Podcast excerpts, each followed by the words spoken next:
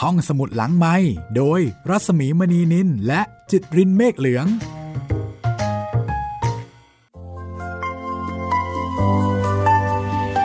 ว่ากันว่าถ้าเราไปถามคนที่กำลังจะตาย ว่าอะไรเป็นสิ่งที่สำคัญที่สุดในชีวิตของเขา ส่วนใหญ่แล้ว มักจะพูดถึงความรัก ความสัมพันธ์ พูดถึงคนที่รัก คนในครอบครัว ไม่เคยได้ยินนะคะ ว่าคนที่กำลังจะตายยังคงให้ความหมายหรือว่าให้คุณค่ากับเรื่องของเงินยังไม่เคยได้ยินค่ะ ฉันดีใจที่มีเธองานเพลงเพราะๆที่น่าจะทำให้เรารู้สึกดีๆ กับคนสำคัญในชีวิตของเรานะคะ ไม่ทราบว่าฟังเพลงนี้แล้ว คุณนึกถึงใครกันบ้าง แต่ที่ฉันเชื่อว่าหลายคน น่าจะนึกถึง ผู้หญิงคนหนึ่ง ผู้หญิงที่รักเรา มากกว่าคนอื่นใดในโลกนี้ คุณแม่ ที่ไม่ใช่แม่คุณนะคะ หลายคนอาจจะนึกถึงแม่คุณ แต่ความรักของแม่คุณก็คงไม่เท่ากับความรักของคุณแม่นะคะ แม่คุณนี่อาจจะเปลี่ยนแปลงไปได้ แต่ว่าความรักของแม่เนี่ยยังไงยังไง ก็ยังคงหนักแน่นยิ่งใหญ่เหมือนเดิมค่ะ เหมือนกับความรักของแม่ของมาคุม ในเรื่องโตเกียวทาวเวอร์ แม่กับผมและพ่อในบางครั้งคราว ก็เป็นความรักของผู้หญิงคนหนึ่ง ซึ่งไม่ประสบความสำเร็จในชีวิตสมรส มีลูกชายเพียงคนเดียว แล้วก็ต้องแยกจากลูกชาย ตอนที่ลูกชายเดินทางเข้ามาเรียนต่อในโตเกียว กว่าจะได้อยู่ร่วมกันอีกครั้งหนึ่ง เธอก็อายุปาเข้าไป 60 กว่า ลูกชายอายุ 30 แล้วก็เป็น 30ที่ยังไม่สามารถจะลงหลักปักฐานอะไรในชีวิตได้ เพิ่งจะเริ่มต้นดูแลตัวเองได้ มีบ้านเช่าเล็กๆ ที่สามารถจะหาเงินมาจ่ายได้ เมื่อแม่รู้ตัวว่าแม่ป่วยเป็นมะเร็ง และแม่กำลังเดือดร้อนในเรื่องของที่อยู่อาศัย แม่ซึ่งเอาเงินทั้งหมดในชีวิต ส่งลูกเรียนจนกระทั่งแทบไม่เหลืออะไรสำหรับตัวเอง แม่ได้มาอยู่กับลูกชาย ทั้งคู่ได้ใช้ชีวิตอยู่ร่วมกันอีกครั้งหนึ่ง อาจจะเรียกได้ว่าเป็นบ้านปลายชีวิตของแม่ แต่เป็นช่วงเวลาหนึ่งในชีวิตของลูก ความสัมพันธ์ของมาคุงกับแม่ ในช่วงที่ได้กลับมาอยู่ร่วมกัน หลังจากที่ห่างเหินกันไปสิบกว่าปี จะมีอะไรดีๆ เกิดขึ้นบ้าง แต่ที่แน่ ๆ ชีวิตของมาคุงก็เริ่มเข้ารูปเข้ารอยมากยิ่งขึ้น เขามีพลังในการทำงานมากขึ้น เขาตื่นเช้า อย่างน่าประหลาดทั้งๆทที่แต่ก่อนการตื่นเช้าสำหรับเขาเป็นเรื่องที่ยากเย็นแสนเข็ญแต่ทุกวันนี้เขามีความสุขที่ได้ตื่นขึ้นมา มีอาหารร้อนๆรออยู่ มีซุปเต้าเจี้ยว มีผักดองแสนอร่อยฝีมือแม่ มีคนคอยเตือนให้ตื่น มีเสื้อผ้าที่พับเก็บอย่างเรียบร้อย มีห้องที่สะอาดสะอ้าน ชีวิตเป็นชีวิตแล้วก็บ้านเป็นบ้าน ความสุขของมาคุงกับแม่จะดำเนินไปอย่างนี้อีกนานแค่ไหนคุณผู้ฟังคงอยากรู้ใช่ไหมคะ กับเรื่องราวของมาคุงโตเกียวทาวเวอร์ ซึ่งวันนี้จะนำเสนอให้คุณได้ฟังเป็นตอนที่ 10 ค่ะ แม่รักษาตัวอยู่ที่โรงพยาบาล แล้วก็พยายามทำตัวให้คุ้นเคยกับชีวิตใหม่ในโตเกียว แม่ไปชินจูกุแล้วก็ชิบุยะคนเดียว โดยพกแผนที่รถไฟไว้ในหนังสือคู่มือ แม่เรียนรู้วิธีการนั่งรถเมย์ อ่านข่าวสารสำนักงานเขตทุกคอรัมไปห้องสมุด ไปตลาดนัด แม่บอกว่า อยากเป็นอาสาสมัครดูแลผู้สูงอายุที่ล้มหมอนนอนเสื่ออยู่บ้าน มาคุงก็สงสัย แม่ แม่ก็เป็นคนแก่เหมือนกัน แม่จะทำได้เหรอ แม่บอกว่า เอา้า ก็ลองถามดู ไม่รู้เขาจะให้ทำหรือเปล่า แต่ถ้ายังมีแรงอยู่ แม่ก็อยากทำตัวให้เป็นประโยชน์ต่อคนอื่นบ้างนะ่ะ แต่อาสาสมัครแบบอื่นก็มีนี่แม่ แม่อยากทำอาหารให้คนแก่ที่อยู่คนเดียว หรือคนที่ป่วยไข้เจ็บออดออดแอดแอดจนไม่มีแรง แล้วก็ต้องนอนซมอยู่บนที่นอนอะไรอย่างนั้นน่ะลูก นี่คือแม่ของมาคุงนะคนที่มองออกไปจากตัวเองตลอดเวลา แม้ในขณะที่แม่เนี่ยเป็นมะเร็งที่ต่อมไทรอย แล้วก็ต้องรักษาตัวอยู่เป็นระยะระยะ แต่แม่ก็ยังมองว่ามีคนอื่นที่แย่ยิ่งกว่าแม่ ช่วงเวลา 15 ปี ตั้งแต่มาคุงออกจากบ้านตอนอายุ 15 จนกระทั่งได้มาอยู่กับแม่อีกครั้งหนึ่ง ช่วงเวลาวัยรุ่นและช่วงอายุ 20 ปีของเขา ถือเป็นช่วงเวลาที่ซับซ้อนและก็ยุ่งยากที่สุด แม่ไม่ได้คอยดูแลลูกชายอย่างใกล้ชิด และเขาเองก็ไม่ต้องให้แม่คอยรับรู้ความเป็นไป ช่วงเวลาที่แม่กับลูกต้องคุยกัน ไม่ว่าจะเป็นเรื่องร้ายหรือดีได้ขาดหายไป เพราะฉะนั้นเมื่อกลับมาอยู่ด้วยกันอีกครั้ง ทำให้ทั้งคู่มีเรื่องต้องพูดต้องคุยกันมากมาย และจากการที่ความสัมพันธ์ของทั้งคู่กลับคืนมา เขาจึงกล้าถามเรื่องของแม่ ราวกับว่ากำลังคุยอยู่กับเพื่อนคนหนึ่ง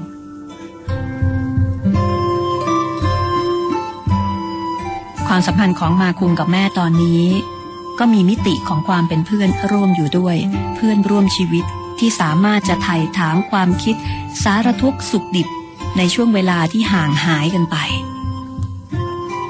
ในความรู้สึกของมาคุงแล้ว ไม่ว่าจะเป็นแม่หรือพ่อ หรือใครๆทุกคนไม่ได้เป็นพ่อแม่คนมาตั้งแต่เกิด ทุกคนต้องผ่านประสบการณ์ ทั้งเลวร้ายและหวานชื่น เหมือนเขา เหมือนแม่ จากนั้นจึงก้าวเข้าสู่การเป็นพ่อคนแม่คน พอคิดเช่นนี้ มาคุงก็เริ่มรู้สึกละอายใจ และเกิดความรักพ่อรักแม่ขึ้นมาอย่างบอกไม่ถูก คือถ้าคิดในแง่ที่ว่า พ่อกับแม่ของเราก็เป็นมนุษย์คนหนึ่ง ที่ต้องผ่านทั้ง ความดี ความไม่ดี ความสำเร็จ ความล้มเหลว ความผิดพลาด ในฐานะของคนคนหนึ่งที่ไม่สมบูรณ์แบบ ในฐานะของคนคนหนึ่งที่ไม่ได้เกิดมาเพื่อที่จะเป็นพ่อเป็นแม่แต่เพียงอย่างเดียว ถ้าคิดอย่างนี้เราก็จะสามารถให้อภัยในความผิดพลาดของพ่อแม่ที่อาจจะเคยกระทำต่อเราได้ เพราะว่าทุกคนไม่มีใครสมบูรณ์แบบ คงบอกว่า ถ้าผมสามารถย้อนเวลากลับไปในอดีตได้ อย่างภาพยนตร์เรื่อง Back to the Future และได้พบกับแม่เมื่อสมัยยังสาวๆ ผมจะหลงรักคนคนนี้หรือเปล่านะ ตอนที่ผมได้ฟังเรื่องของแม่ในอดีต บางทีผมก็คิดแบบนั้น ตอนนี้สถานการณ์ชีวิตของมาคงอบอุ่นมาก คนที่แวดล้อมตัวของเขา ทั้งเพื่อน รุ่นน้อง ผู้ช่วย แฟน คนที่ทำงาน มักสนิทสนมกับแม่ของมาคง ทุกคนมารวมตัวกันเพื่อรับประทานอาหารฝีมือแม่ บ้านของเขาที่มีแค่แม่ แล้วก็เขาเพียงแค่สองคน แต่มักจะต้องหุงข้าววันละถึงห้าถ้วย เพื่อที่จะเผื่ออบรรดาเพื่อนๆของลูกที่จะมากินข้าวที่บ้าน และแม้ในวันที่มาคุงไม่อยู่บ้าน ก็ยังคงมีเพื่อน แล้วก็คนที่ทำงานบางคน ที่เต็มใจจะมากินอาหารเย็นกับแม่ และไม่ว่าผู้มาเยือน จะเป็นนักดนตรี นักแสดง คนร่ำรวย หรือนักศึกษาที่ทำงานพิเศษในสำนักพิมพ์สำหรับแม่แล้วทุกคนเท่าเทียมกันหมด แม่มักจะคิดว่า คนวัยหนุ่มสาว ทุกคนหิวอยู่ตลอดเวลา แม่จึงมักจะเตรียมของกินเอาไว้ สำหรับทุกๆคนที่มาหา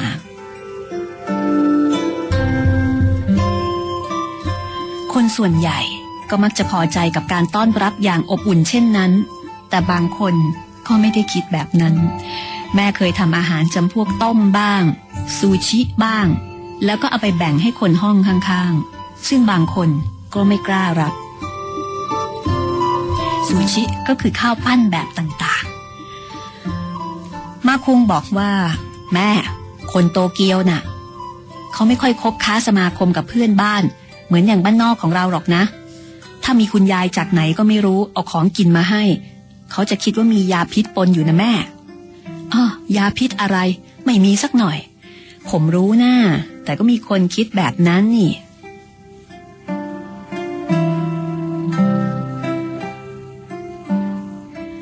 ยมีพวกคุณหนูนักศึกษามหาวิทยาลัยที่ทำงานพิเศษที่สำนักพิมพ์ของมาคุง มารับงานมารับชิ้นงานภาพประกอบที่ห้องของเขาครั้งหนึ่ง คุณหนูเหล่านี้ก็อยากจะรู้ว่า พวกที่ทำงานเขียนภาพประกอบทำงานอยู่ในที่แบบไหน แล้วก็นึกภาพบรรยากาศที่เต็มไปด้วยความหรูหรา แต่พอมาเจอกับความเป็นจริงที่ว่า คนเขียนภาพประกอบคนนั้นนั่งทำงานอยู่ที่โต๊ะในห้องครัวขนาดสี่เสือครึ่ง แล้วก็เต็มไปด้วยที่วางตะเกียบและซีอิ๊วแถมยังเป็นห้องอันมืดสลัว แล้วก็อยู่กับแม่แค่สองคน ระหว่างที่รอต้นฉบับอยู่นั้นเธธอก็มานั่งอยู่ที่โต๊ะฝั่งตรงข้ามกับมาคุงและในบริเวณอันคับแคบนั้น แม่ผู้มีความเชื่อว่า คนวัยหนุ่มสาว ทุกคนหิวอยู่ตลอดเวลา แม่ก็กำลังวิ่งสารวนเตรียมอาหารสำหรับนักศึกษาหญิงคนนั้น แม่เห็นว่านักศึกษาหญิงคนนั้นไม่แตะต้องอะไรเลย ทั้งน้ำชาแล้วก็อาหาร แม่ก็พูดซ้ำหลายครั้งว่าไม่ต้องเกรงใจนะคะ มาคุงซึ่งมองดูอยู่อย่างเงียบๆก็เข้าใจได้ทันทีว่านั่นไม่ใช่อาการของความเกรงใจอย่างแน่นอน แต่เป็นความประหลาดใจ แกมรำคาญซะมากกว่า พอนักศึกษาคนนั้นจะกลับ แม่ก็ยังไม่ยอมแพ้ ถามว่าถ้ายังไงจะใส่ห่อเอากลับไปกินที่บ้านไหมคะ เธอผู้นั้นตอบว่า ไม่เป็นไรจริง ๆ ค่ะ แม่ก็ได้แต่มองอาหารที่เย็นชืดอย่างรันทด แล้วก็กล่าวว่า เออ หรือว่าเธอคงจะเกรงใจเรานะเนี่ย ในขณะที่มาคงกลับรู้สึกในทางตรงกันข้าม มาคงรู้สึกโกรธแค้นแล้วก็ห่อเหี่ยวใจอย่างมากที่เห็นอาหารร้อนๆค่อยๆ เย็นลงโดยไม่มีใครแตะต้อง อาจจะเป็นเรื่องน่ารำคาญ หรืออาหารอาจไม่ถูกปาก แต่อย่างน้อย ก็น่าจะลองกินสักคำ แล้วจะเหลือเอาไว้ก็ไม่เห็นเป็นไร แต่การไม่เห็นคุณค่าความรู้สึกของคนทำอาหาร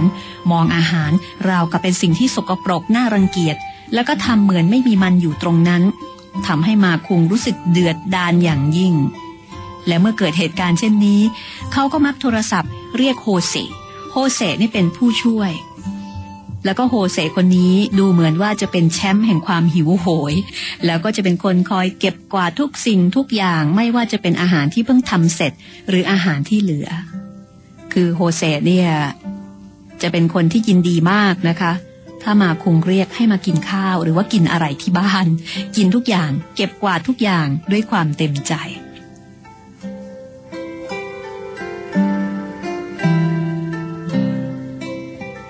ต่อมา มาคุงก็มีรถ เป็นการเริ่มมีรถยนต์ครั้งแรก มาคุงเริ่มชอบวิวทิวทัศน์ในโตเกียวมากขึ้นเรื่อยๆ เขาสามารถที่จะขับรถไปตามที่ต่างๆ ในกรุงโตเกียวได้แล้ว หลังจากที่เรียนขับรถมาระยะหนึ่ง แล้วก็หลังจากที่มีรถยนต์เป็นของตัวเอง มาคุงรู้สึก ชื่นชมกับความแปลกใหม่ของวิวทิวทัศน์ในกรุงโตเกียว จากหน้าต่างรถของเขา เขาเพิ่งจะได้ใบขับขี่มาสดสดร้อนร้อนๆ จึงคันไม้คันมืออยากจะจับพวงมาลัย แล้วก็พาแม่ไปเที่ยวตามที่ต่างๆ มาคงขับวนไปตามถนนวงแหวน พาแม่เที่ยวโตเกียว พาไปกินซูชิ พาไปกินอาหารจีน ไปกินเนื้อย่าง พอไปร้านที่ดูแล้วท่าทางจะมีราคาแพง แม่ก็มักจะถามราคา มาคุงก็รู้สึกว่า ถ้าบอกความจริงไป แม่ก็จะถอนหายใจแล้วก็อาจจะไม่ยอมเข้า เขาจึงมักไม่ค่อยยอมบอก ตอนที่ขับรถผ่านสวนสาธารณะชิบะในยามค่ำคืนท่ามกลางป่าอันเขียวชอุ่ม โตเกียวทาวเวอร์สีแดงสด ถูกตกแต่งด้วยไฟสีส้มตั้งตระหง่านอยู่เบื้องหน้า โตเกียวทาวเวอร์ก็เป็นคล้ายๆ กับเป็นหอคอย คล้ายๆ กับหอไอเฟลของฝรั่งเศสนะคะ แต่ว่าเป็นสิ่งก่อสร้างที่เป็นที่ส่งกระจายเสียงสำหรับโทรทัศน์ แล้วก็วิทยุที่สำคัญของกรุงโตเกียว แล้วก็เป็นสิ่งก่อสร้างที่เหมือนกับเป็นสัญลักษณ์อย่างหนึ่งของกรุงโตเกียว แล้วก็ด้านบนเนี่ยนักท่องเที่ยวสามารถที่จะขึ้นไปชมวิวทิวทัศน์ได้ ก็ประมาณว่าเป็นเป็นหอคอย แล้วก็เป็นจุดชมวิวสำคัญของเมืองนะคะ ใครไปใครมาก็มักจะต้องหาโอกาสขึ้นไปยังโตเกียวทาวเวอร์ ยิ่งถ้าเกิดว่าเป็นคนต่างจังหวัดด้วยแล้ว ถ้ามาโตเกียว ก็มักจะต้องหาโอกาสไปที่โตเกียวทาวเวอร์แห่งนี้ ซึ่งคืนนั้น มาคุงก็แหงนหน้าขึ้นมองโตเกียวทาวเวอร์ แล้วก็บอกแม่ว่า แม่ ผมมาโตเกียวร่วมสิบกว่าปีมาแล้ว แต่ยังไม่เคยขึ้นไปจุดชมวิวบนโตเกียวทาวเวอร์เลยนะเนี่ย แม่เองก็ไม่เคยขึ้นเหมือนกันใช่ไหมแม่ก็บอกว่า อืมท่าทางวิวคงจะสวยน่าดูเลยเนาะแต่ตอนเนี้ยเขาปิดไปแล้ว เอาไว้วันหลัง เดี๋ยวผมจะพาแม่มานะจ้ะแล้วแม่จะรอนะ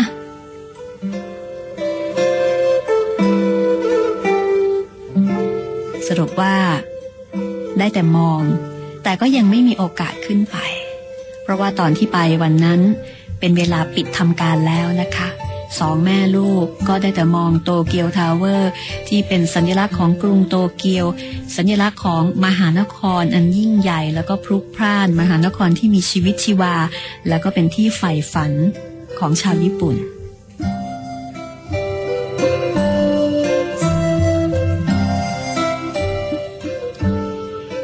ครู่ดีไหมคะ แล้วเดี๋ยวในช่วงหน้ากลับมาติดตามชีวิตของมาคุงกับแม่กันต่อ ว่าเขาจะมีโอกาสได้พาแม่ ขึ้นไปบนจุดชมวิว บนโตเกียวทาวเวอร์ อย่างที่เคยสัญญากับแม่เอาไว้ได้หรือเปล่า แล้วก็ชีวิตในโตเกียวหลังจากนี้อาการป่วยของแม่ จะเป็นอย่างไร แม่ใช้ชีวิตแบบไหน ในกรุงโตเกียว จากชีวิตของผู้หญิงบ้านนอกคนหนึ่งซึ่งอยู่บ้านนอกมาชั่วชีวิต แต่เมื่อได้มาอยู่กรุงโตเกียว ได้มาอยู่เมืองหลวงกับลูกชาย แม่ใช้ชีวิตอย่างไร ยังมีเรื่องราวดีๆ ที่น่าสนใจที่อยากให้คุณได้ฟังต่อค่ะ ในช่วงที่สองตอนที่ 10 โตเกียวทาวเวอร์ค่ะ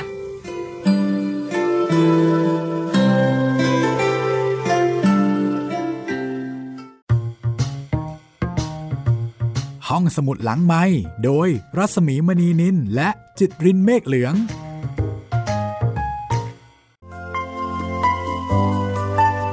มาถึงช่วงที่สองนะคะ ของห้องสมุดหลังใหม่ ตอนนี้ดิฉันกำลังนั่งดูหนังสือเล่มหนึ่งนะคะ สารพันปัญหาโหน ต่อปัญหาโหนสามของอาจารย์สอดุสิตค่ะ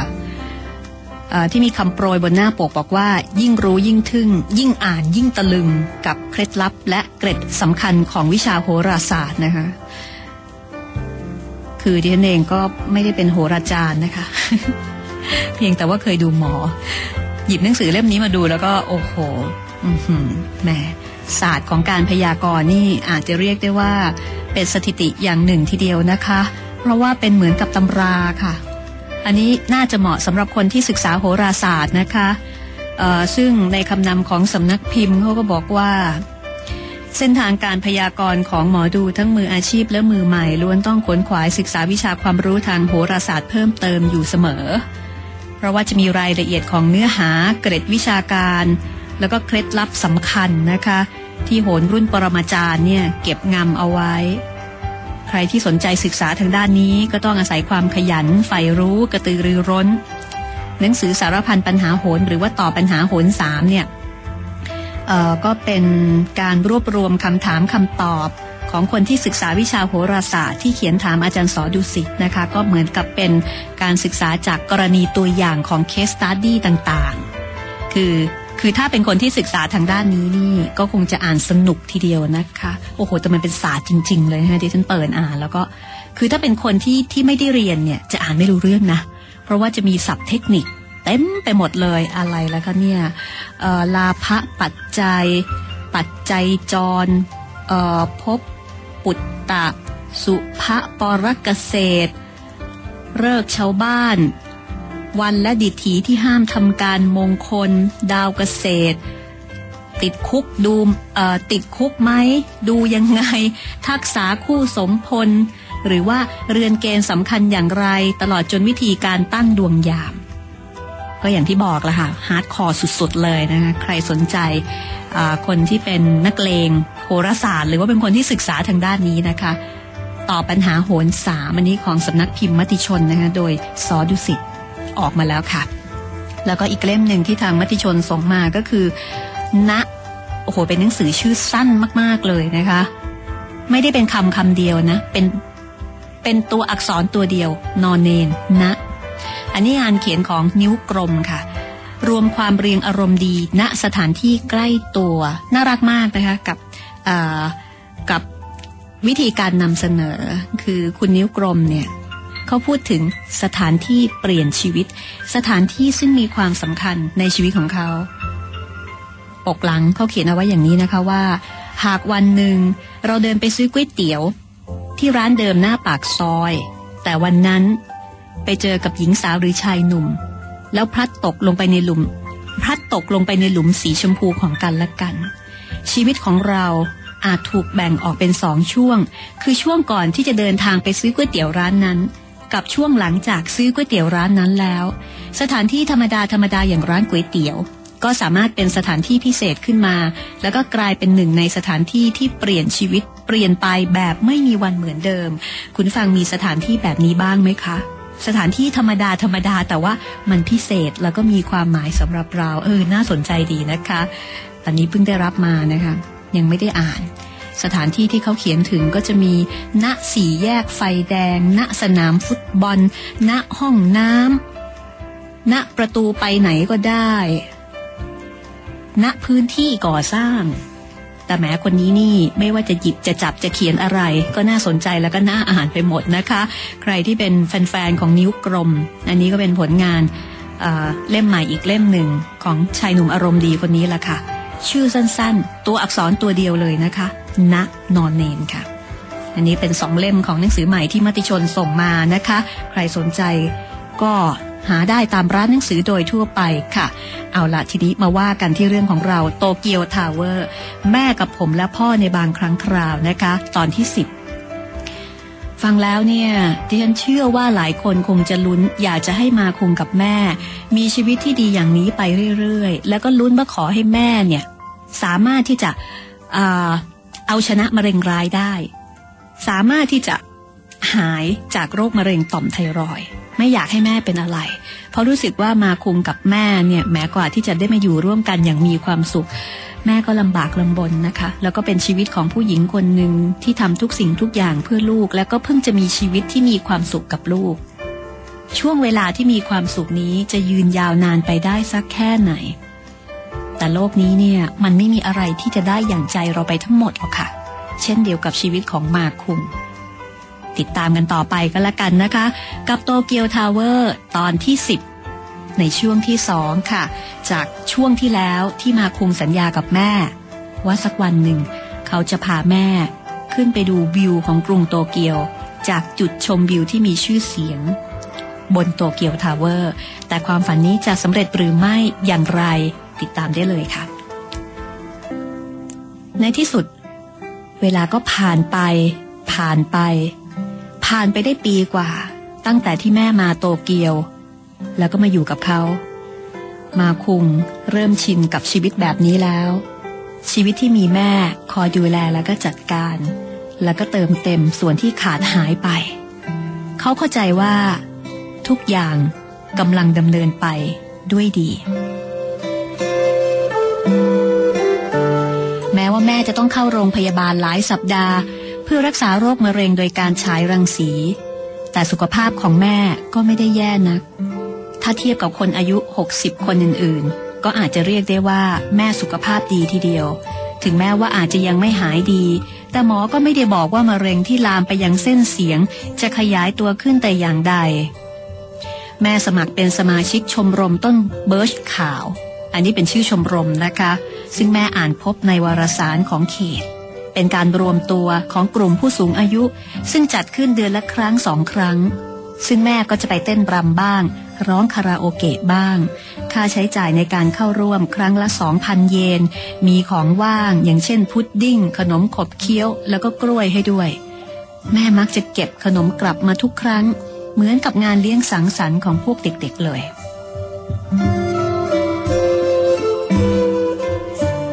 แม่มักจะมีเรื่องราว มาเล่าให้มาคุมได้ฟังว่าวันนี้ไปเจอเจออะไรบ้าง เช่น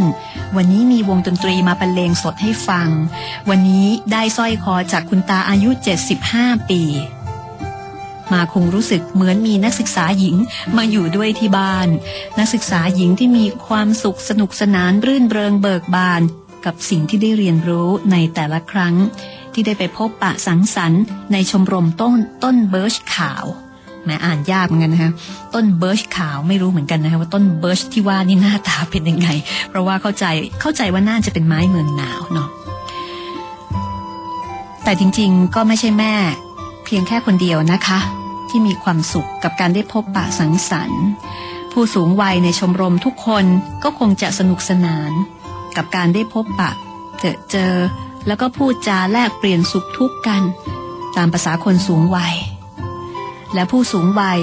ก็มีพฤติกรรมในแบบผู้สูงวัย ราวกับถอดออกมาจากพิมพ์เดียวกัน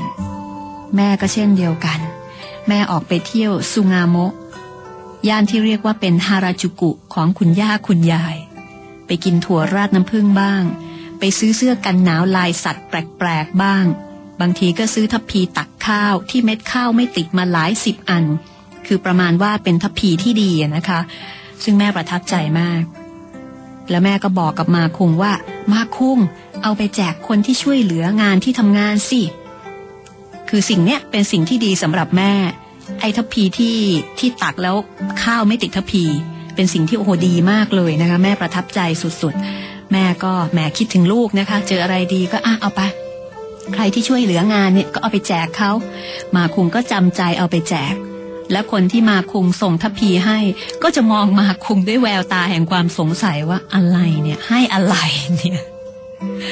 ครอบครัวของมิจจัง ลูกพี่ลูกน้องของมาคุง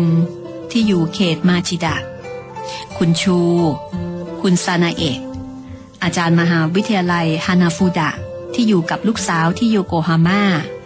ญาติและเพื่อนของแม่ที่อยู่บริเวณใกล้เคียงกันกับโตเกียว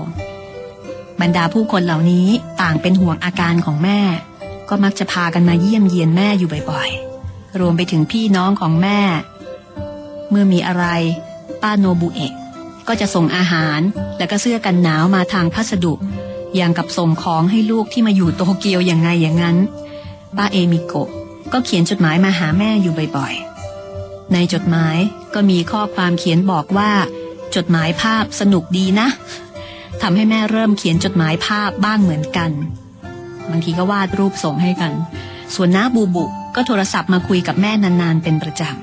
ำ มาคงรู้สึกว่าทุกอย่างดำเนินไปได้ด้วยดี และเขารู้สึกว่าแม่คงเหมาะที่จะอยู่โตเกียวมากกว่าที่บ้านนอก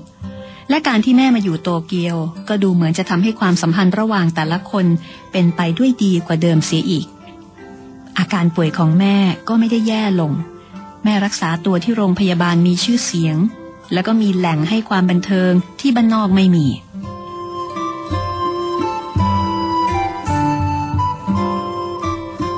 งานของมาคงเริ่มยุ่งขึ้น เขาสามารถที่จะคืนเงินที่ยืมมาจากเอโนโมโตะได้หมดแล้ว ห้องทำงานซึ่งใช้เป็นบ้านไปด้วยในตัว มีคนเข้าออกบ่อยๆ แม้แต่ในเวลาที่แม่หลับไปแล้ว แต่แม่ก็เป็นคนตื่นง่าย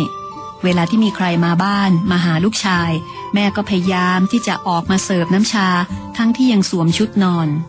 มาคงเห็นว่าห้องทำงานเริ่มคับแคบ เขาจึงตัดสินใจเช่าห้องอีกห้องหนึ่งที่ชั้น 11 ในตึกเดียวกัน ห้องนั้นอยู่ด้านบนของพินโบลิ่งพอดิบพอดี จากหน้าต่างมองเห็นทางด่วนหมายเลขสีที่มุ่งหน้าไปยังชินจูกุ ตอนกลางคืนก็จะเห็นแสงสว่างจากไฟหน้ารถจำนวนมหาศาล เขาย้ายโต๊ะทำงาน หนังสือแล้วก็เตียงนอนไปยังชั้น 11 แล้วก็ซื้อโทรทัศน์ให้แม่ ทั้งคู่กินอาหารแล้วก็อาบน้ำที่ชั้น 7 ห้องเดิม ห้องทำงานและห้องนอนอยู่ที่ชั้น 11 ดูเหมือนเป็นการต่อเติมให้เป็นห้องนอนเด็ก แต่สำหรับเขาแล้วเหมาะมากทีเดียว มาคุงเริ่มใช้ชีวิตอยู่คนเดียวตั้งแต่อายุ 15 เขาคิดอยากจะทำอะไรก็ทำได้โดยไม่ต้องเกรงใจใคร และก็ถูกขับไล่ออกจากห้องมาไม่รู้กี่หน ในระยะเวลาหลายปีที่ผ่านมา แต่พออายุ 30 กว่า ชีวิตก็เปลี่ยนไป เขากลับต้องมาอยู่กับแม่ ในห้องที่มีฉากกั้นเพียงแผ่นเดียว พอดูทีวีเสียงดังก็ถูกดุ จะดูหนังโป๊ก็ต้องใช้หูฟัง แล้วก็ต้องหลบหลบซ่อนๆ ถ้าทำงานอยู่จนดึกก็จะมีเสียงบอกให้รีบนอน ทุกอย่างก็ค่อยๆดีขึ้น มาคงรู้สึกว่า ดีขึ้นกว่าเมื่อก่อน ตอนนี้เขาสามารถที่จะยื่นแบบแสดงการเสียภาษีได้แล้ว มีเงินพอที่จะเสียภาษี แล้วก็มีรายได้มากพอ มาคงยื่นแบบแสดงการเสียภาษีย้อนหลังไปเมื่อสองปีก่อน โดยมีแม่สวมแว่นตา แล้วก็ช่วยกรอกรายได้ต่างๆ ในช่องแบบฟอร์มอย่างละเอียด ภาษีผู้อยู่อาศัยในเขต และค่าประกันสุขภาพจำนวนหลายปี รวมกันในคราวเดียว มาคงมองดูจำนวนเงินแล้วก็ต้องสูบบุหรี่คือประมาณว่าออกจะกลุ้มใจ แต่ก็คงจะต้องปล่อยไปก่อน เพราะว่าเขายังไม่มีเงินเหลือมากขนาดนั้น แต่ดูเหมือนแม่จะไปที่ที่ว่าการเขต แล้วก็ทำเรื่องขอแบ่งจ่าย หลังจากแยกห้องไปนอนที่ชั้น 11 ได้พักหนึ่ง แม่บอกมาคุงตอนกินอาหารกลางวันวันหนึ่งว่า ซื้อเตียงมาให้แล้วนะ มาคุงก็งง ฮะ อะไรนะแม่ทำไมล่ะ ก็เตียงพับนะ่ะ มันเจ็บหลังใช่ไหมล่ะ นอนไปก็เหมือนไม่ได้พักผ่อน ที่ซาซาสึกะ มีร้านเฟอร์นิเจอร์อยู่ แม่ก็เลยสั่งซื้อจากที่นั่นมา มีให้เลือกตั้งหลายแบบเนี่ยมันเป็นของที่ต้องใช้ทุกวัน แม่ก็เลยซื้อที่มันดีหน่อย ใช้เตียงใหม่นอนซะนะ มาคุงก็ถามว่า เท่าไหร่อะแม่ ประมาณแสนสี่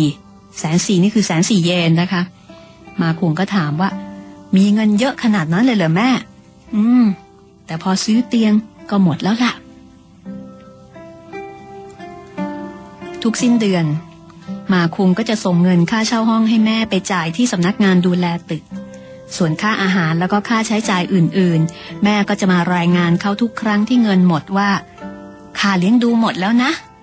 แล้วมาคุงก็จะให้เงินแม่ทีละสามหมื่นบ้างสองหมื่นบ้าง ตอนนั้นมาคุงจึงถือโอกาสถามเรื่องที่ค้างคาใจมานาน แม่ แม่ไม่มีเงินเก็บใช่ไหมอืม หมดแล้วละ่ะแล้วเงินบำนาญล่ะแม่บำนาญก็เคยสะสมอยู่นะ แต่จ่ายไม่ไหว ก็เลยเลิกจ่าย เสียดายเหมือนกัน แต่แม่ก็ไม่รู้จะทำยังไง จริงๆแล้ว มาคุงก็ไม่คิดว่าแม่จะมีเงินหรอกค่ะ แต่ก็ปฏิเสธไม่ได้ ว่าในจิตใจส่วนลึก เขาก็หวังว่าแม่คงพอจะมีเงินเก็บอยู่บ้าง เพราะแม่เป็นผู้ใหญ่ มาคุงบอกว่าผมไม่ได้จะขอเงินส่วนนั้นนะ แต่ผมเองก็ไม่มีเงินที่เรียกได้ว่าเป็นเงินเก็บเลย ผมเป็นกังวลเรื่องค่ารักษาพยาบาลแม่ ผมจึงหวังว่าถ้าแม่มีเงินเก็บสักนิดก็คงดี แต่ก็ไม่มี ซึ่งก็เป็นไปอย่างที่คาด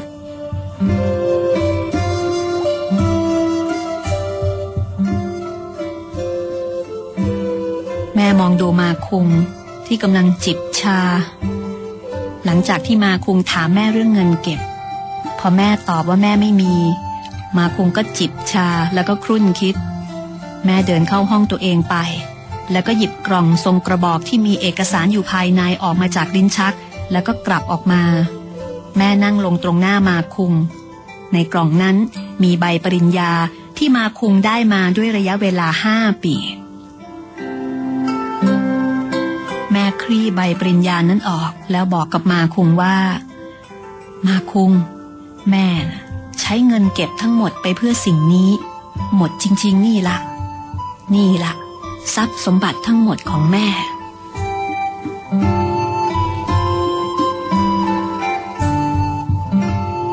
ก็คงเหมือนกับแม่หลาย ๆ คนนะคะ ที่หมดเงิน หมดเงินเก็บเงินสะสม ไปกับการซื้ออนาคตให้กับลูก การให้การเรียนการศึกษา เพื่อเป็นสมบัติชั่วชีวิตให้กับลูก มาคุงเนี่ย ใช้เวลาถึงห้าปีกว่าที่จะเรียนจบ ในขณะที่คนอื่นใช้เพียงสี่ปี เพราะฉะนั้นกับการที่เขาใช้เวลามากกว่าคนอื่นหนึ่งปีหนึ่งปีที่เขาต้องเรียนเพื่อที่จะเก็บหน่วยกิจให้ครบ แล้วก็จบรับปริญญาให้ได้ นั่นก็หมายถึงว่า แม่ก็ต้องหาเงินจำนวนไม่น้อยนะคะ ในการที่จะส่งเสียให้มาคุงได้เรียน เพราะฉะนั้นเมื่อถามถึงเงินเก็บ แม่จึงบอกว่า เงินทั้งหมดทั้งหลายทั้งปวงที่แม่มีอยู่ อยู่ใน ปริญญาใบนี้ล่ะ ถ้ามันเป็นทรัพย์สมบัติ มันก็คงจะเป็นทรัพย์สมบัติชิ้นเดียว ที่แม่มี เพราะแม่ต้องใช้เงินทั้งหมดในชีวิตที่หามาได้ เพื่อแลกกับกระดาษใบนี้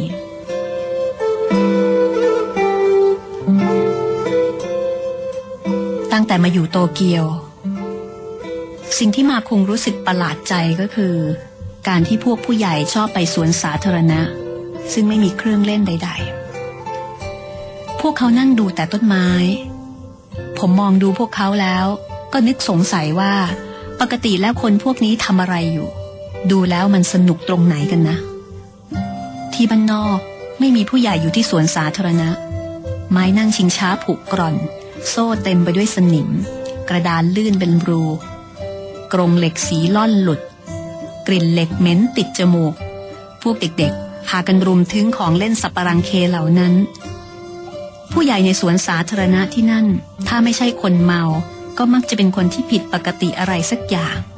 พวกผมซึ่งเป็นเด็กๆ ต่างก็หวาดกลัวผู้ใหญ่ที่มาสวนสาธารณะ แต่ที่โตเกียว ในสวนสาธารณะที่ว่างเปล่า มีเพียงผู้ใหญ่เท่านั้น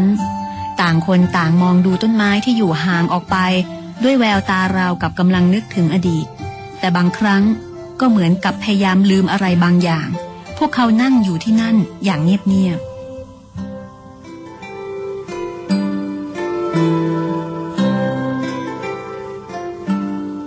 เหตุการณ์นี้น่าจะคล้ายๆกันนะคะ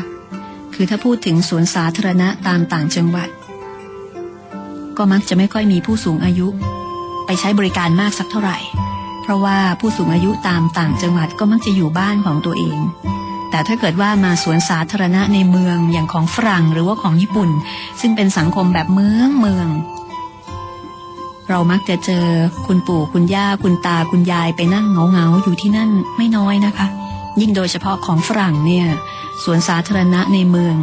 จะเป็นที่รวมของผู้สูงอายุเลยทีเดียว กับการที่จะออกไปพบปะเจอเจอกัน หรือบางทีก็ไม่ได้ออกไปคุยกับใคร